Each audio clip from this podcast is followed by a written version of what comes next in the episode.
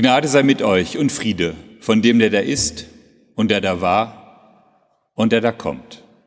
Amen.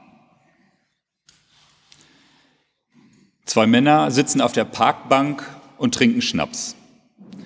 Sie teilen eine Flasche. Gläser brauchen sie nicht. Als die Flasche leer ist, zieht der eine eine neue Flasche ohne Etikett aus der Jackentasche, reicht sie seinem Mitzecher und sagt, habe ich selbst gebrannt.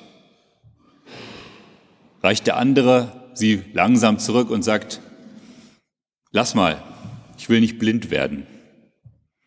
Dann nimmt er sie zurück, öffnet sie, nimmt einen ordentlichen Schluck und sagt, ich habe schon genug gesehen in meinem Leben.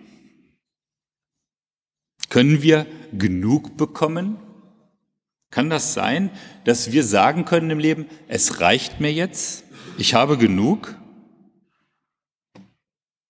Wenn ich mich umgucke, scheinen wir ja anders zu leben. Es geht immer weiter, alles muss besser, höher, schneller werden, es geht immer voran. Heute ist möglich, was gestern noch unmöglich schien. Wachstum, nie ist es genug, es könnte immer noch ein bisschen mehr sein. Dass wir mal genug haben, dass wir sagen, es reicht, das kommt kaum vor. Wir leben, wenn man weltweit die Statistik anguckt, sicherlich in einem der reichsten Länder der Erde. Und wenn ich dann die Nachrichten lese, dann steht da immer, da reicht es nicht und hier reicht es nicht. Man hätte gern mehr Geld für die Schulen, mehr Geld für die Pflege, und vielleicht auch mehr Geld für die Polizei. An allen Enden und Ecken ziehen wir an der dicken Decke in unserem Land und doch hat irgendjemand immer kalte Füße. Ist einfach nicht groß genug. Es reicht einfach nicht. Und Gott? Kriegen wir da genug? Können wir da sagen, ich habe den Heiland gesehen, wie wir es gerade gehört haben, von Simeon? Kann man von Gott genug kriegen und dass man jetzt sagt, so, jetzt reicht es, jetzt habe ich alles erfahren. Bei uns im Leben ist ja eher die Frage, wie können wir Gott überhaupt erkennen? Bei Simeon hier in der Geschichte, die wir gerade gehört haben, ist das eindeutig. Er hält das Baby in den Armen und zugleich sieht er nicht nur das Baby oder riecht nicht nur das Baby, sondern er sagt, jetzt habe ich Gott in dem Arm. Das ist der Erlöser. Jetzt geht es bergauf. Das ist die Zeitenwende. Dieses Kind, darauf habe ich gewartet. Und für uns, ich denke, die meisten von uns sind noch im Stadium von Simeon, bevor er das Baby gesehen hat. Wir warten noch auf den Erlöser. Wir warten noch auf das, was kommt. Und es gibt ja verschiedene Arten, Gott zu erkennen, etwas über Gott herauszufinden. Wir können zum Beispiel beten und Gott um die Erkenntnis bitten. Wir können in der Bibel lesen und den Text gründlich meditieren. Meinetwegen können wir das jeden, jeden Morgen eine Stunde lang tun. Aber ob wir dann dadurch Gott erkennen und wie viel Zeit wir uns dafür nehmen müssen, das kann ich nicht einfach sagen. Es ist nämlich nicht sicher. Es sei denn, Gott benutzt unser Meditieren, unser Beten, unser Suchen für seine Sache, nimmt es quasi in Dienst und zeigt sich uns selber. Und erst, wenn Gott handelt und sich zeigt, dann wird mein Beten von Gott genommen, um mir zu zeigen, wie er ist. Und wann das passiert, das habe ich nicht in der Hand. Das liegt nicht daran, ob ich es intensiv oder lange genug tue, sondern es liegt an Gott. Und die unter uns, die immer sagen, ja, aber ich spüre da nichts, ich sehe Gott nicht, mir zeigt er sich nicht, da kann man sich ja vielleicht ein Beispiel an Simeon nehmen, der bis ins hohe Alter warten musste, bis er diese Erfahrung machen durfte, bis er Gott spüren durfte in seinem Leben. Viele Menschen sind auf der Suche nach Gott an die Grenzen ihrer eigenen Erkenntnis gekommen. Sie haben gesehen, was sie nicht sehen können, Und gerade in ihrer eigenen Begrenztheit ist ihnen dann aufgefallen, dass sie eigentlich Gott suchen. Andere wiederum leben einfach ihr Leben und stoßen nie an diese Grenze der Erkenntnis, weil sie nie versuchen, über das Gegenwärtige hinauszukommen. Wer nach dem sucht, was die Welt im Innersten zusammenhält, der sucht letztlich Gott. Und wer Gott sucht, für den bleibt diese Frage offen, lange offen. Er verdrängt die Frage nicht und wirft sie auch nicht in die Kiste zu den anderen Fragen, die man nicht beantworten kann und die keinen Gedanken mehr wert sind. Und diese Erkenntnis über Gott, wenn wir sie denn haben, die wird uns zuteil, ohne dass wir sie selbst herbeiführen können. Sie kennen das vielleicht manchmal, wenn Sie ein schwieriges Rätsel oder eine Knobelaufgabe lösen, dann sitzen Sie davor und die Lösung fällt Ihnen nicht ein. Und Sie denken, das kann gar nicht gehen. Und plötzlich gibt es diesen Moment, wo es umschlägt und Sie sehen die Lösung. Und wenn Sie dann die Lösung einmal gesehen haben, können Sie nie wieder zurück in den Zustand, als hätten Sie sie nicht gesehen. Dann wundern Sie sich, dass das, was für Sie offensichtlich ist, von den anderen nicht gesehen wird, die noch knubbeln. Wer einmal das Licht gesehen hat, kann nicht mehr zurück. Und das Besondere von solch einer religiösen Erkenntnis, wie es hier Simeon am Ende seines Lebens in der Geschichte erlebt, besteht darin, dass er Gott umfassend erkennt als die alles bestimmende Wirklichkeit, als die Wirklichkeit, auch der, auf der auch seine eigene Existenz beruht. Ich will nochmal zurückgehen zu diesem alten Mann. Wir wissen nicht, wie alt er ist. Er wird immer als alt vorgestellt. In der Bibel steht dann nur, dass er lange gewartet hat. Vielleicht ist er langsam in seinen Bewegungen vom Leben gezeichnet, Vielleicht ist er lebenssatt. Und er hat immer gehofft, dass endlich der Messias kommt.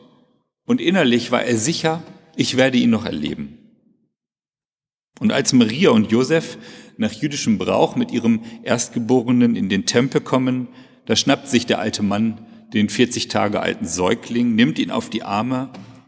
Er steht dann da und betet laut, Herr, nun lässt du deinen Diener in Frieden fahren, wie du gesagt hast, denn meine Augen haben deinen Heiland gesehen.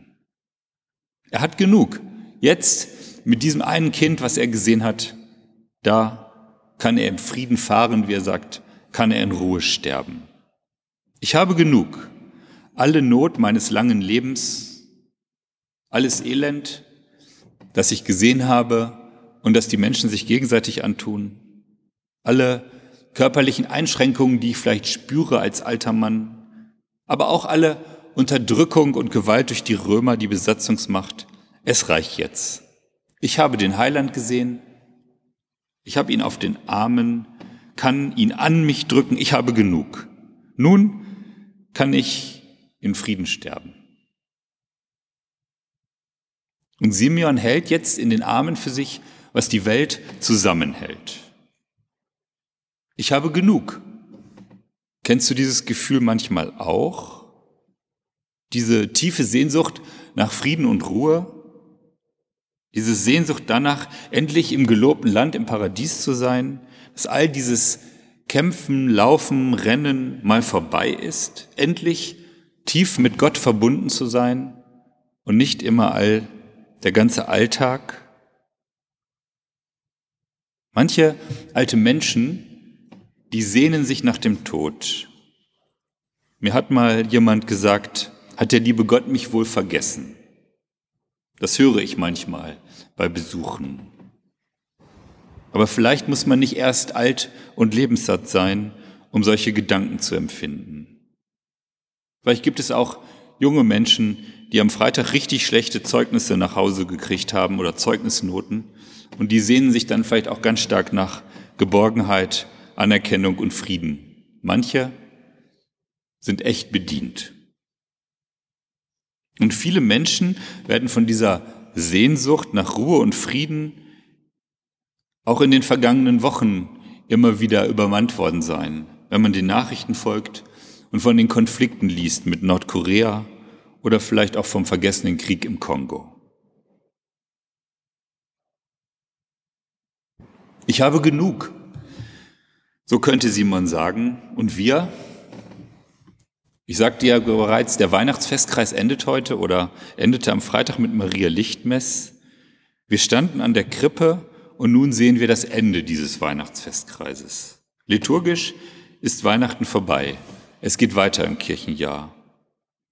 Und die meisten von uns fühlen sich vermutlich nicht wie Simeon, lebenssatt und todessehnsüchtig.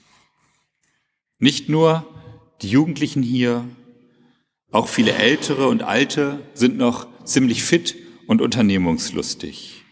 Und im Gegensatz zu Simeons Zeiten sind unsere heutigen Lebensumstände ja auch wesentlich leichter. Man könnte diesen Text, wo Simeon sagt, es reicht, ich habe genug, ich habe den Heiland gesehen, ja vielleicht auch als Weltflucht heute verstehen. Aber ich glaube, so ist er nicht gemeint. Simeon erkennt in dem Kind den Heiland.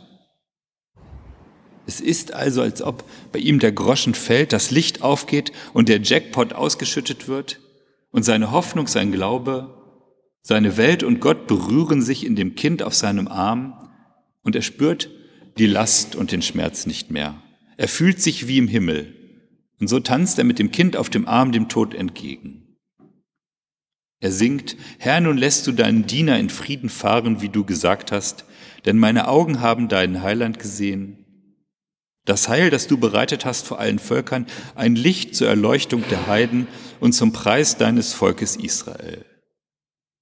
Simeon ist im Himmel und auf Erden. Und solch Erleben ist keine Weltflucht. Ich denke, erst wer um die himmlische Heimat weiß, ist wirklich frei für ein verantwortliches Leben in dieser Welt.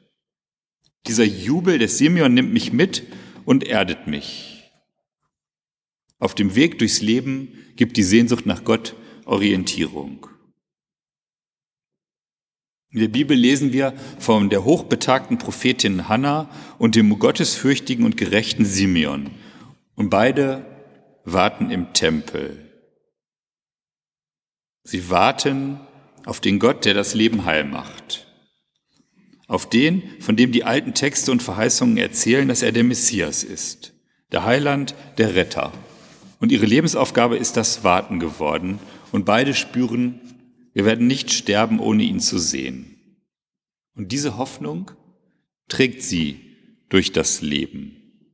Sie haben diese Hoffnung nicht aufgegeben. Hannah hat ihren Mann verloren und damit ihre Liebe, ihr Glück, die Sicherheit und Geborgenheit. Und sie hat sich einen neuen Ort suchen müssen für die Hoffnung und für den Glauben. Im Tempel, das ist für mich auch ein schönes Bild für die Gemeinde, hat sie ihn gefunden. Sie hat ein Dach für ihren Glauben gefunden, einen sicheren Ort für das Warten und ihre Sehnsucht. Und sie ist sich sicher, da muss noch etwas kommen, da kommt noch was. Und auch Simeon ist hier zu Hause. Und als er das Jesuskind in den Armen nimmt, ist er gewiss, das ist es, auf den ich gewartet habe. Er ist es. Die Fragen werden beantwortet und sein Zweifel wurde in Vertrauen gewandelt. Jetzt kann er in Frieden sterben.